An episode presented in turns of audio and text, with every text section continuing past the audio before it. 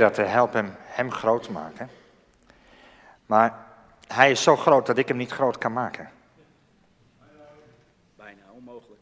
Dat is onmogelijk, ja. We willen hem prijzen, we willen hem eren, maar hem groot maken. Je kunt alleen iets groot maken wat kleiner is dan jij bent. Ik ben benieuwd wat je nog meer gaat delen. Bedankt.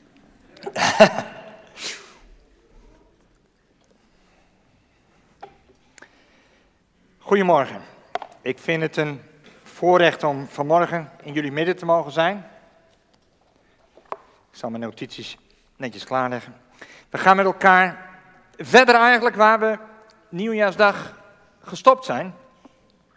Ik wil met jullie, om dat te introduceren, een paar versen lezen uit 2 Korinthe 4. En ik wil daar beginnen bij het 16e vers. 2 Korinthe 4 vanaf vers 16. Eigenlijk moet je zo'n brief helemaal lezen natuurlijk. Voor het verband is dat veel beter. Maar ja, ik neem aan dat jullie voor 12 uur weer naar huis willen. Dus laten we dat niet doen. We beginnen in hoofdstuk 2 Korinthe 4 vanaf vers 16. En ik lees tot en met 5 vers 10. Daarom verzaken wij onze plicht niet, ook al gaat ons uiterlijk bestaan verloren, ons innerlijk bestaan wordt van dag tot dag vernieuwd. De geringe last die we tijdelijk te dragen hebben, brengt ons een eeuwige luister die alles omvat en alles overtreft. Wij richten ons niet op het zichtbare, op de zichtbare dingen, maar op de onzichtbare. Want de zichtbare dingen zijn tijdelijk en de onzichtbare eeuwig. Wij weten dat wanneer onze aardse tent, het lichaam waarin wij wonen, wordt afgebroken, we van God een woning krijgen. Een eeuwige, niet door mensenhanden gemaakte woning in de hemel. We zuchten in ons aardse tent en zouden willen dat onze hemelse woning er nu al over wordt aangetrokken. We zijn er echter zeker van dat we ook ontkleed niet naakt zullen zijn. Zolang we in onze aardse tent verblijven, zuchten we onder een zware last, omdat we niet willen dat deze kleding wordt uitgetrokken. We willen dat er een nieuwe over wordt aangetrokken, zodat het sterfelijke door het leven wordt verslonden. Hiervoor heeft God, ons, God zelf ons gereed gemaakt, door ons de Heilige Geest als onderpand te geven. Dus wij blijven altijd vol goede moed. Ook al weten we dat zolang dit lichaam onze woning is, we ver van de Heer wonen. We leven in het vertrouwen op God. Wat komen gaat is nog niet zichtbaar. We, willen, we blijven vol goede moed, ook al zouden we ons lichaam liever verlaten om onze intrek bij de Heer te nemen. Daarom ook stellen wij er een eer in te doen wat God wil, zowel in, het, in dit bestaan als in ons bestaan bij Hem. Want ook wij moeten allen voor de rechterstoel van Christus verschijnen, zodat ieder van ons krijgt wat hij verdient, voor wat hij in zijn leven heeft gedaan, of het nu goed is of slecht. De vorige keer dat ik bij jullie mocht voorgaan, hebben we vanuit de Bijbel gekeken naar datgene wat we zien als dat, we zien dat er bij God geen tijd is. Die eerste, dat was de eerste preek naar aanleiding van mijn boek. Deze keer wil ik met jullie nadenken over het einde van de tijd en wat de gevolgen daarvan zijn. Wat de invloed is op ons bestaan. Dat doen we aan de hand van het gedeelte wat we gelezen hebben, maar we zullen ook vanmorgen op verschillende plaatsen in de Bijbel nog een aantal versen citeren. We hebben de vorige keer gezien dat God pas op de vierde dag de tijd schept. En als hij zelf de tijd geschapen heeft, dan betekent dat dat hij groter is dan de tijd zelf. Het einde van het bestaan van de tijd, dat kunnen we vinden in het laatste Bijbelboek. Daar zien we in Openbaring 21 een beschrijving van een nieuwe hemel en een nieuwe aarde. En dan lezen we in het 23ste vers dat er geen zon, geen maan meer zullen zijn en dat God zelf ons licht zal zijn. En in vers 25 lezen we dat er geen nacht meer zal zijn. Door de afwezigheid van een dag- en nachtritme verdwijnt de tijd. En dus zo zal er in de eeuwigheid geen tijd meer zijn. Dat laat ons ook zien dat God machtiger is, groter is dan de tijd en zelf dus niet aan die tijd onderworpen is. En dat heeft, als je daarover nadenkt, heel veel consequenties die we met elkaar aan de hand van dit Bijbelgedeelte willen bekijken. Dit Bijbelgedeelte vergelijkt ons aardse leven, ons aardse lichaam met een tent. En tent doet mij altijd denken aan een vakantieperiode. Een periode waar we vlak voor zijn. Vanmorgen hebben de kinderen van groep, af, van groep 8 afscheid genomen van de kinderdienst. Vakantie is een moment waarop veel mensen erop uittrekken om de wereld in te gaan. Ze trekken erop uit om iets te zien, om eens met andere dingen dan normaal bezig te zijn en om zich daardoor eens te ontspannen. Als we op vakantie gaan, dan zoeken we een plaats waar we met elkaar dingen bekijken. Maar helaas kunnen we ons huis niet meenemen. En daarom zoekt iedereen voor de vakantie een plekje om tijdelijk in te verblijven, in te wonen. De ene gaat naar een hotel, de andere in een vakantiehuisje en sommigen in een tent. En als we het over tenten hebben, dan komen er bij mij altijd bepaalde herinneringen naar boven. Mijn vader had vroeger een eigen zaak. En hij verkocht auto-onderdelen aan garages, maar ook aan gewone particulieren. En onze grootste klant heette Beun de Haas. Beun de Haas moest zijn werk voornamelijk in de avonduren doen. En mijn vader zei altijd, als je iets tekort hebt en we zijn thuis, dan bel je maar en dan zullen we je helpen. We woonden immers toch boven de zaak. En u wil niet weten hoe vaak ik in mijn leven naar beneden ben gelopen om Beun de Haas te helpen. Een van de dingen die daar het gevolg van was, was dat het moment dat de camping open was, tot en met het allerlaatste moment dat de camping open was, elk weekend wij naar de camping gingen. Weer of geen weer. Het maakte niet uit. Koud of niet koud, het maakte niet uit. Ik had in het begin en het eind van het seizoen regelmatig toch het ijs op mijn slaapzak staan. Maar we waren weg. En de klanten konden ons niet storen. Omdat we veel op de camping waren, was het belangrijk dat we het goed voor elkaar hadden. We hadden een staakerven, maar naarmate dat het gezin groter werd, werd de staakerven te klein. En zo kwam het dat van wat gespaarde centen, van klusjes die we thuis gedaan hadden, mijn zus en ik er een bungalowtent bij kochten. Deze stond de hele zomer naast de staakerven. Meestal gingen we tijdens de vakantie niet naar een andere plek, maar we verbleven de hele periode op de camping. Het deed ook staakerven, geen reiskerven.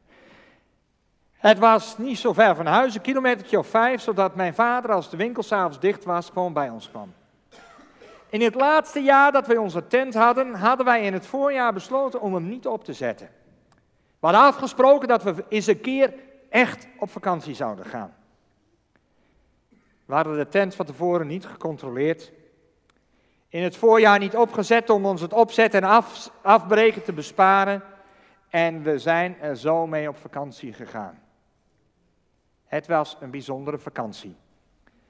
We hadden slechts twee buien in de vakantie. Eentje van een week en één van zeven dagen. Kortom, het was een verregende vakantie en u kunt zich wel voorstellen hoe dat eruit zag. Geultjes om de tent graven, ook al mocht dat niet van de beheerder. Maar die eerste nacht begon het te lekken. En toen we het allemaal wat beter bekeken, toen bleek dat ter hoogte van de buizen kleine gaatjes in het tentdoek waren gekomen. Ik denk nu dat de oorzaak daarvan was dat, dat het schimmel was en dat de tent wat te vochtig was opgeborgen. Maar ja, dat weet ik natuurlijk niet zeker. We zijn de volgende dag op zoek gegaan naar een tentenmaker en die heeft voor ons een paar stroken tentdoek gemaakt die onder de buizen kwamen, tussen de buizen en het tentdoek en waarempel het werkte. Het was dicht. Soms liep het water wel aan de onderkant de tent in, maar goed. Na een week hebben we de tent verplaatst naar de omgeving van de Efteling, want mijn ouders hadden ons beloofd dat we daar ooit nog eens een keer een dag naartoe zouden gaan. Toen bleek de toestand van de tent zo achteruit gegaan dat wij besloten om hem niet meer mee naar huis te nemen.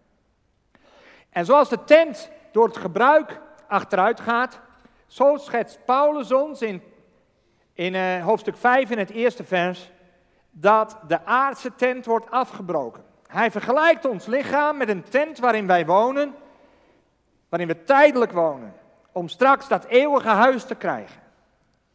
En voor Paulus was dat een hele voor de hand liggende vergelijking, want voor zijn levensonderhoud was hij tentenmaker. Hij kwam natuurlijk ook wel eens tenten tegen die gerepareerd moesten worden. Het was een beeld wat bij zijn beleving paste. En wij zijn, als wij naar ons lichaam kijken, allemaal mensen die daarmee te maken hebben. Langzaam maar zeker merken we dat we ouder worden.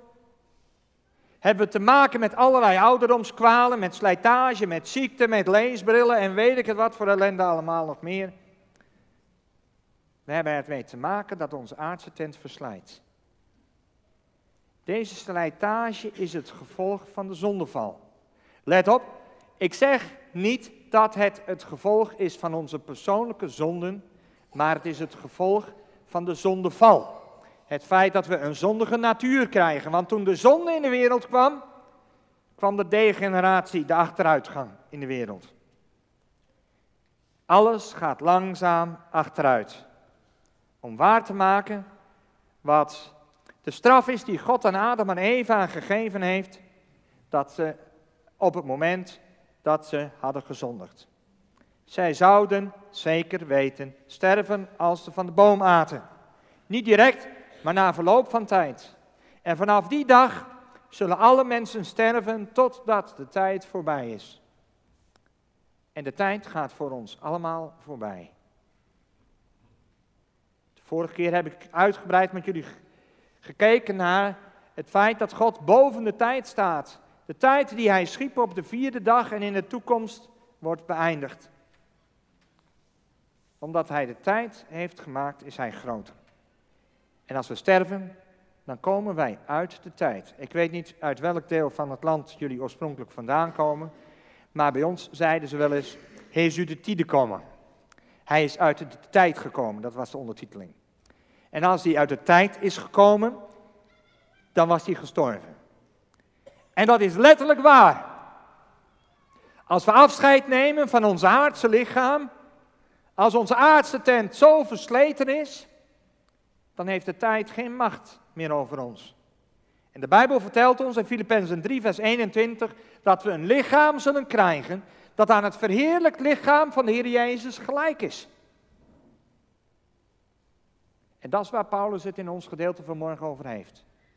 Onze aardse tent wordt veranderd in een eeuwig huis.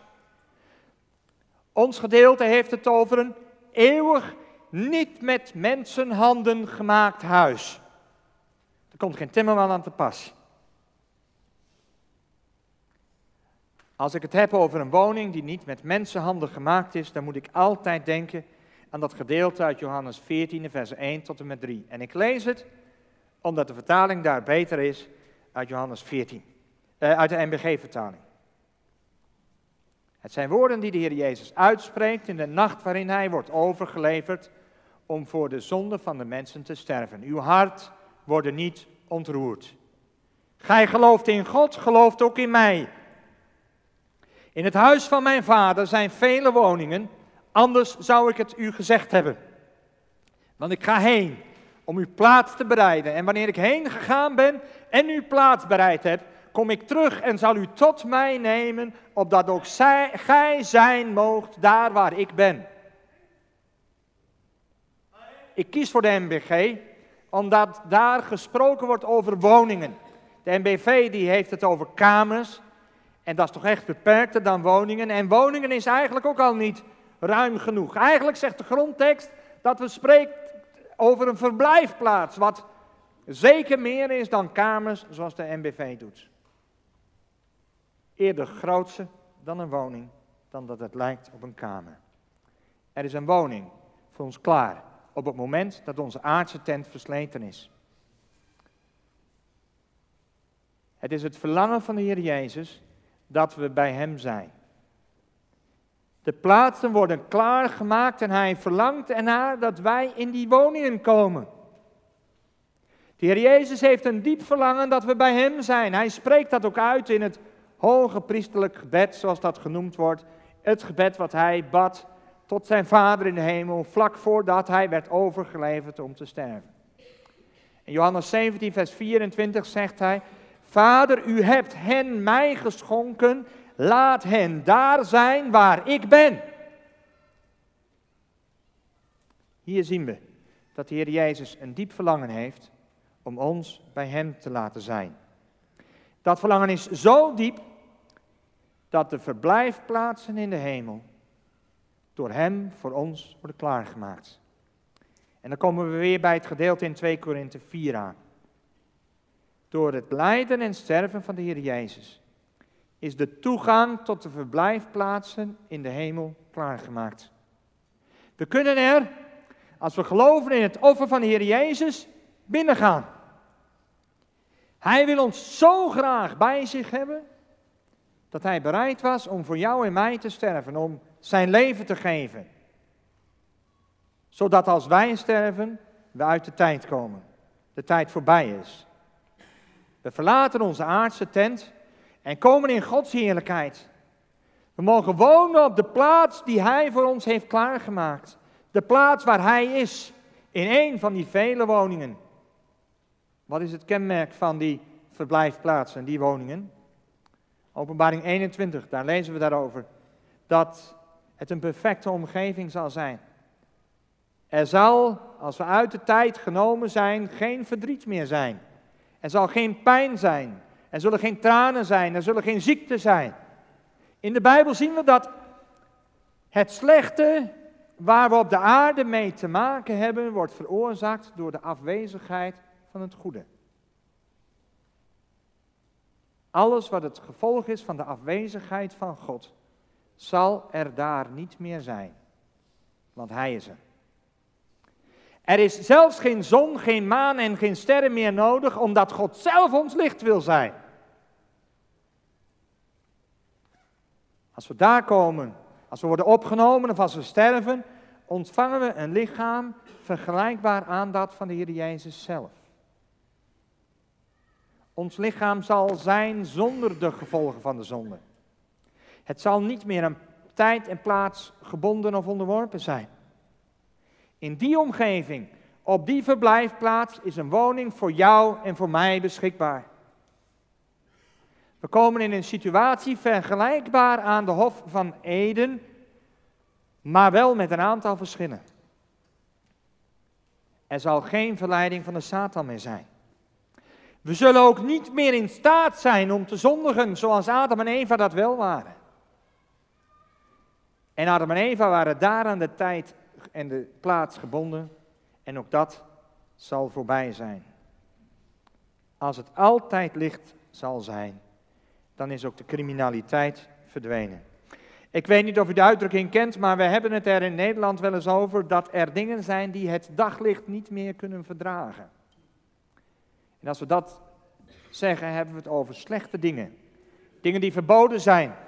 Het licht brengt de zonde aan het, aan het licht. Het openbaart de zonde. Het laat zien wat er niet door de beugel kon gaan, wat de regels overtreedt. De donkere dagen rond kerst zijn momenten die bekend staan vanwege de grote hoeveelheid inbraken.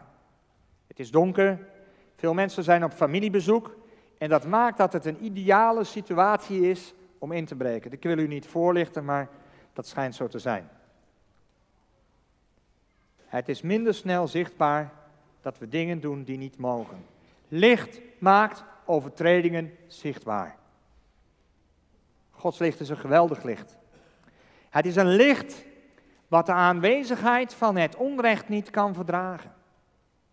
Om ons een voorstelling te maken van de kracht van het licht wat God uitstraalt, moet ik denken aan Mozes. Misschien kunt u zich nog herinneren dat het volk de wet kreeg op de berg Sinaï, of Horeb, net wat u geleerd hebt, het is dezelfde berg. Een indrukwekkend moment voor het volk. Ze sidderden van angst toen ze God voor de allereerste keer hoorden spreken. En ze zeiden tegen Mozes, als God meer wetten heeft, gaat u dan voor ons die berg op, want wij kunnen zijn aanwezigheid niet verdragen. En zo ging het. Mozes gaat de berg op. Hij blijft 40 dagen weg. En hij is tegen die tijd een kleine 81 jaar, denk ik. En ze hebben met elkaar gedacht, het is een oude man, hij zal wel gestorven zijn. eigenlijk staat er bijna niemand bij stil dat Jozua halverwege die berg op Mozes stond te wachten. Ook 40 dagen. Het volk maakte zich zorgen. En ze hadden een God nodig. Dat kon niet anders. En ze drongen er bij Aaron op aan om een gouden kalf te maken. Want dan hadden ze tenminste een God die ze konden zien. Zoals de Egyptenaren dat hadden. Terwijl God net, toen hij hun de wet gegeven had, nog gezegd had: Maak u geen gesneden beeld.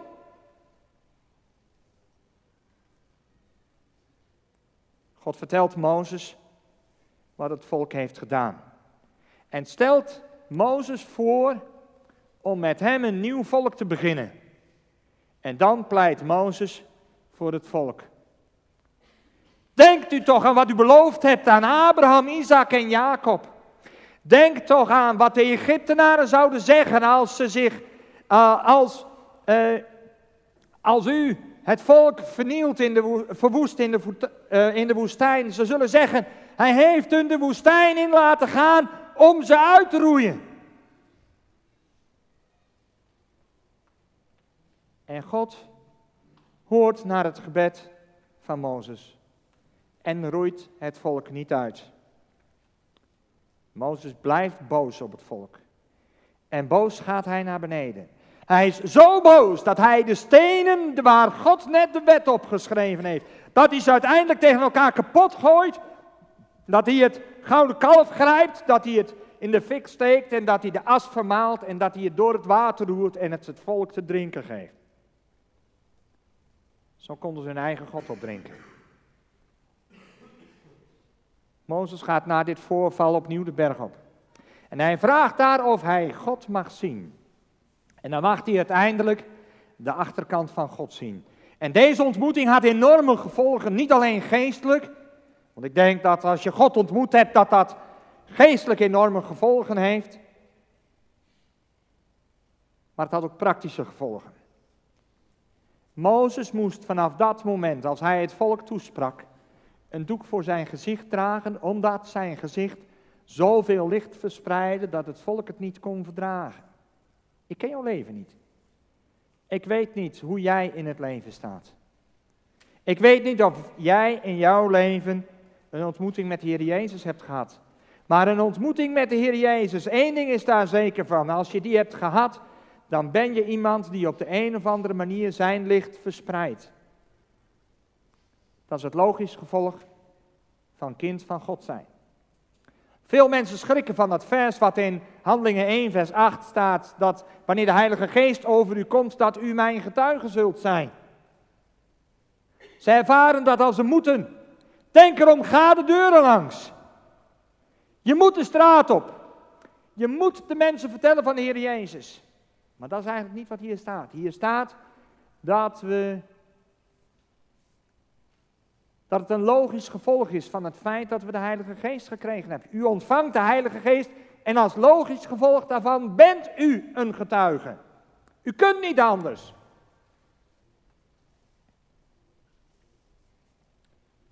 We mogen op de plaats waar we zijn, de plaats waar we werken, iets van zijn liefde laten zien. En het bijzondere is dat als we in de omgeving, in onze omgeving zijn licht verspreiden, iets uitstralen, dat maakt dat het kwade wegblijft. Als je in het donkere kelder één lucifer aansteekt, verdwijnt het licht. Zo zorgt de aanwezigheid van één kind van God dat de duivel minder kan. Dat doet me denken aan iets wat ik ooit meemaakte. Wij woonden in die tijd in Assen En daar was in Assen een voorstelling van Rosta Rostelli. Ik hoop dat u er nooit geweest bent, maar als u er geweest bent, dat is iemand die op een occulte manier in een grote tent rare dingen met mensen wil doen. Nu wist er een aantal mensen uit de verschillende kerken hiervan. En op de avond dat hij zijn voorstelling deed, was er een, grote, een behoorlijke groep christenen die rondom zijn tent gingen bidden en zingen. Dat had tot gevolg dat de mensen bij de uitgang hun geld terugkregen, omdat de occulte spelletjes het niet hadden gedaan. Prijs de Heer. Zo groot is de, aanwezig, de invloed van de aanwezigheid van de Heilige Geest. Die aanwezigheid werkt beschermend. Die aanwezigheid maakt dat Satans licht aan het werk komt. En doet me ook denken aan dat vers uit 2 Thessalonicensen 2. Daar kun je lezen in vers 6 dat er iets is wat het werk van de wetteloze tegenhoudt. De wetteloze is een van de grootste dienaren van de Satan. Uit deze versen blijkt dat Satan pas ten volle zijn werk kan doen als de gemeente van de aarde is weggerukt en daardoor de geest van God niet meer ten volle op aarde aanwezig is.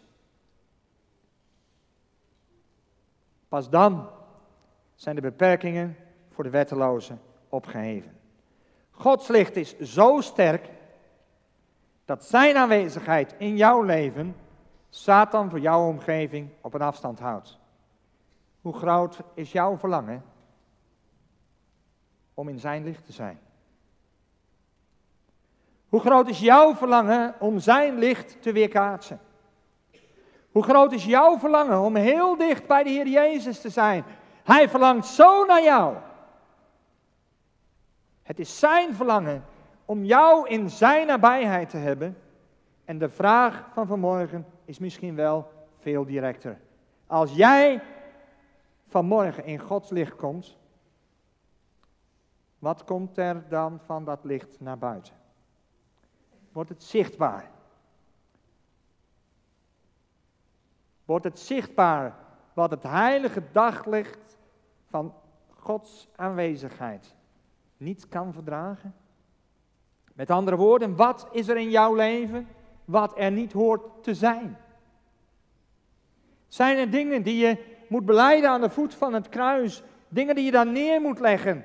Zodat de reflector van jouw leven, ja, weer opnieuw zijn licht gaat weerspiegelen.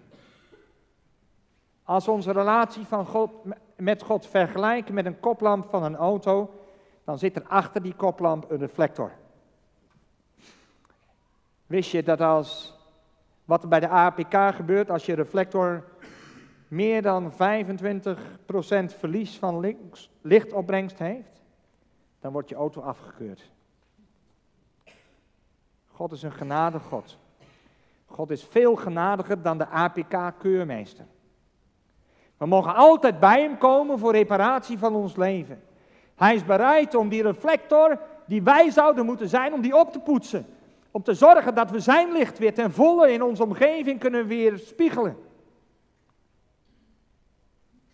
Hij wil je helpen zijn licht te verspreiden in jouw omgeving. Het enige wat je moet doen is beschikbaar zijn. Je leven ontdoen van alles wat niet in Gods licht thuis hoort. Je zonde beleiden. Je verkeerde wegen verlaten. Op Gods heilige pad verder gaan. Dat kunnen we niet in eigen kracht. Maar God wil daarvoor zijn geest in jouw leven laten werken. Maar geef die geest dan ook de ruimte om zijn werk te doen. Hij verlangt ernaar dat je bij hem bent. Dat je in zijn aanwezigheid bent. Mijn grote gebed is dat als jouw tent versleten is, dat je dat in, je intrek mag nemen in dat huis dat voor jou klaar staat. Gemaakt door de Heer Jezus zelf. Mijn verlangen is dat je ook op de plaats waar jij je werk doet, zijn licht weerspiegelt. Mogen Hij jullie daar heel rijk in zegenen. Tot eer van Zijn naam. Amen. Ik stel voor dat we het aangezicht van onze Heer zoeken en dat we met elkaar gaan bidden. Lieve Vader in de hemel, we willen u danken. Danken, Heer, voor uw geweldige liefde. Danken voor uw liefde die zo zichtbaar is geworden in het offer van uw Zoon. Dank u wel, Heer Jezus, dat u zoveel van ons hield, dat u die weg hebt willen gaan, daar aan dat kruis van Golgotha hebt willen hangen, voor mijn, voor onze zonden. Ik wil u danken, Heer Jezus, dat u in ons leven wil werken. En ik wil u bidden, Heer, of u ons wil helpen om op de plaats waar we gesteld zijn, uw licht te verspreiden. Heer, u verlangt er zo naar dat we dicht in uw nabijheid zijn. En ik wil u bidden, Heer, wilt u ons helpen om dat wat een belemmering is, om dicht bij u te zijn, dat u dat wilt dekken onder het bloed van de Heer Jezus. Dat u ook, als er dingen zijn die beleden moeten worden, dat u ze ons in gedachten wilt brengen. En dat we ook bereid zullen zijn om dat uit te leveren, om dat aan u te vertellen, om dat ja, voor u neer te leggen. Heer, ik wil u vragen of u onze harten wilt bewerken. En of u wilt maken dat we meer en meer op u zullen gaan lijken. Heer, ik wil u danken voor de tijd die we samen mochten hebben. Danken dat we samen mochten zingen, dat we samen uw lof mochten zingen. Dat we mochten bidden voor de kinderen. Heer, we willen u vragen of u ons wil helpen om ook voor hen dat voorbeeld te zijn. Dat we uw licht weer spiegelen. Heer, wil ons laten lijken op Mozes, die u zo ontmoet heeft, dat hij niet anders kon dan u weer spiegelen. Dank u zo, Heer, voor alles wat u ons gegeven hebt deze morgen. In Jezus' naam. Amen.